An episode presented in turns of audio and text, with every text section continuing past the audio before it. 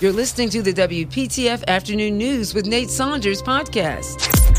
Mike Davis, our WPTF car guru, is here with me in the studio, and uh, I'd like to bring him in when big automotive related things Vroom, uh, vroom. pop up on the internet that Yeah. I come across it. So uh, EVs is what we've been talking about a lot for good reason. Mm-hmm. Uh, increasingly popular. The percentage of new car sales that are EVs continues to grow every Mm-hmm. single year. And it will. and it, and it will continue to. Yeah, and absolutely no question about it.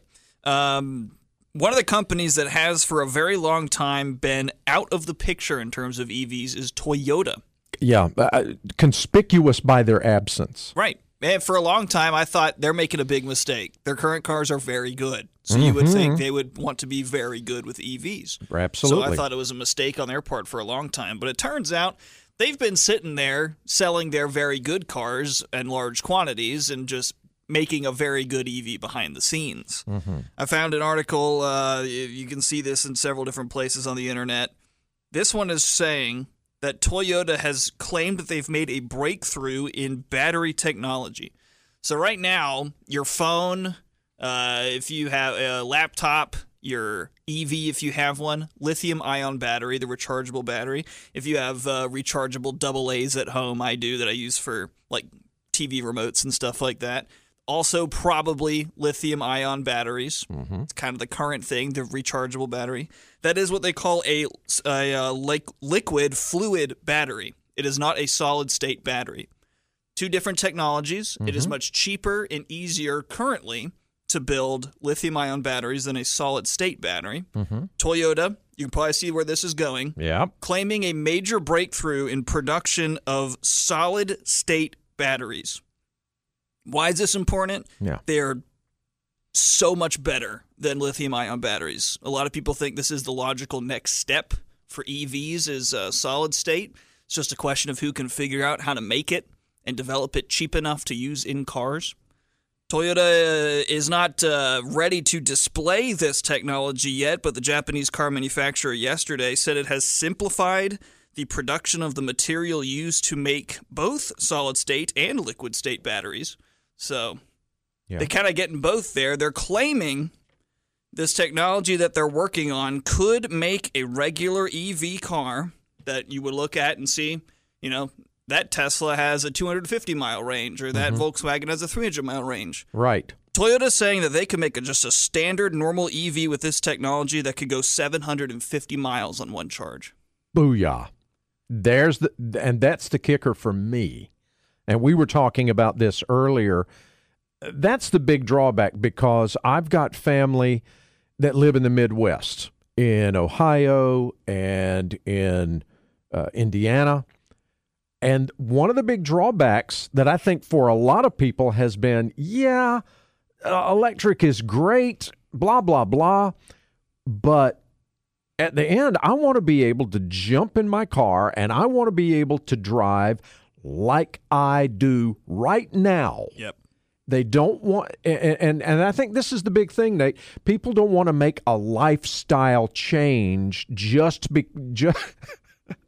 Just to save the planet, uh, they don't want. They want to. They don't want to change the way things are going now. They want that convenience that they're used to. Get in the car and go, and not worry about it. And like, hey, worry. You know, how long is it going to take to to fill this thing up or to recharge it? And the other thing, of course, and we've talked about this on several occasions, is I don't want to worry about where can I recharge it. And Right. we've we've talked about the, the the recharging stations and how things are going along that, especially with the Tesla recharging uh, agreements with uh, Ford and I believe GM is it that now has signed on.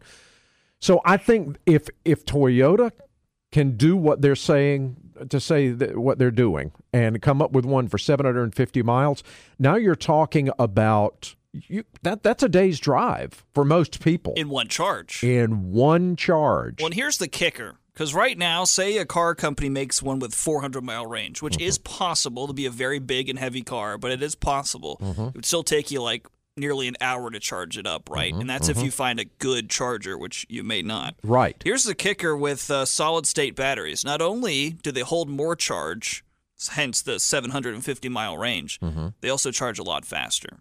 Toyota is saying, in theory, if they were to continue this technology and build this 750 mile range battery, it could recharge from flat in 10 minutes. You're kidding.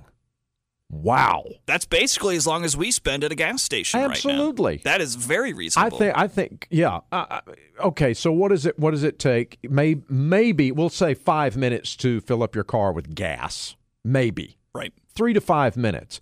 I think most people would be willing to say, okay, tw- ten minutes to to to do that much.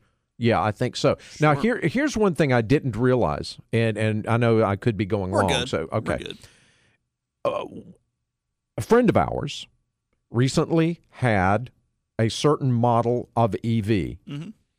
and was told that it was a 250 mile, I think, range, which which is towards the the, the lower end, But not Okay. uncommon. Pretty standard. but not uncommon. As it turns out, it's re- it really wasn't a 250 mile charge because he said when you, you have to read the fine print because they don't want you to charge it more than 80%, he said. Now, I haven't verified this. As for the any rechargeable lithium ion battery, it's actually best to keep it between about 30 and 80%. Right, You never want it to go totally out. You out. never want to charge it all the way up. which to me it doesn't make sense to me if that i mean uh, uh, that's a marketing problem to me Yeah. and what i what i told him i said what you should really what, what this company should have done is say okay if you really don't want it to charge to 100% make 80% your 100%. Stop it at 80% and don't even say you know it should say when it gets to 80% it should say 100% charged. Because if you can't uh, to me it's a marketing problem for this company.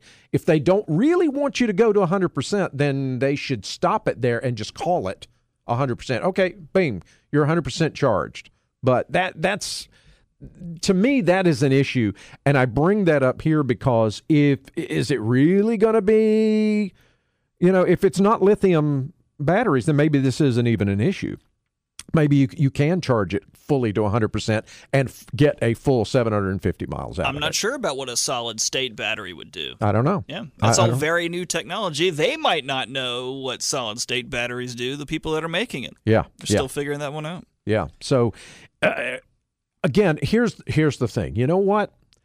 Uh, if th- this this is this is capitalism at its best. This is where the marketplace is going to figure it out. Companies are going to figure it out, and they're going to continue to improve the technology uh, to where it's going to be it's going to be even better than what we're used to. I'm I'm completely convinced of that. And the That- most realistic part for us too is that right now EVs are attainable for more wealthy people. Mm-hmm. But uh, the longer we go and the better they get with EVs, the more and more they'll become attainable for you and me too. Bingo. Just think about microwaves. Just think about all the electronics that we now know and enjoy at reasonable prices. And they used to cost 10 times as much as they do now for much less capability. Right. Think about flat screen TVs. Yeah. Yeah. Yeah. Yeah. So much cheaper on these. So much cheaper. Just, uh, uh, just think about, you know, how much, you know, how cheap eight tracks are now and how much they used to be. They're actually probably going up in value bit now. That's a little dated. Of yeah okay all right it might be a dated example but but uh but yeah our, our friend uh brian mcfadden uh restores eight track players he just uh, got another one this week so that's made me think of that Nice. but but yeah the technology will be there and the uh the capabilities will go up prices will continue to go down That's the WPTF car guru, Mike Davis. Thanks for being on the show. absolutely thanks for the invite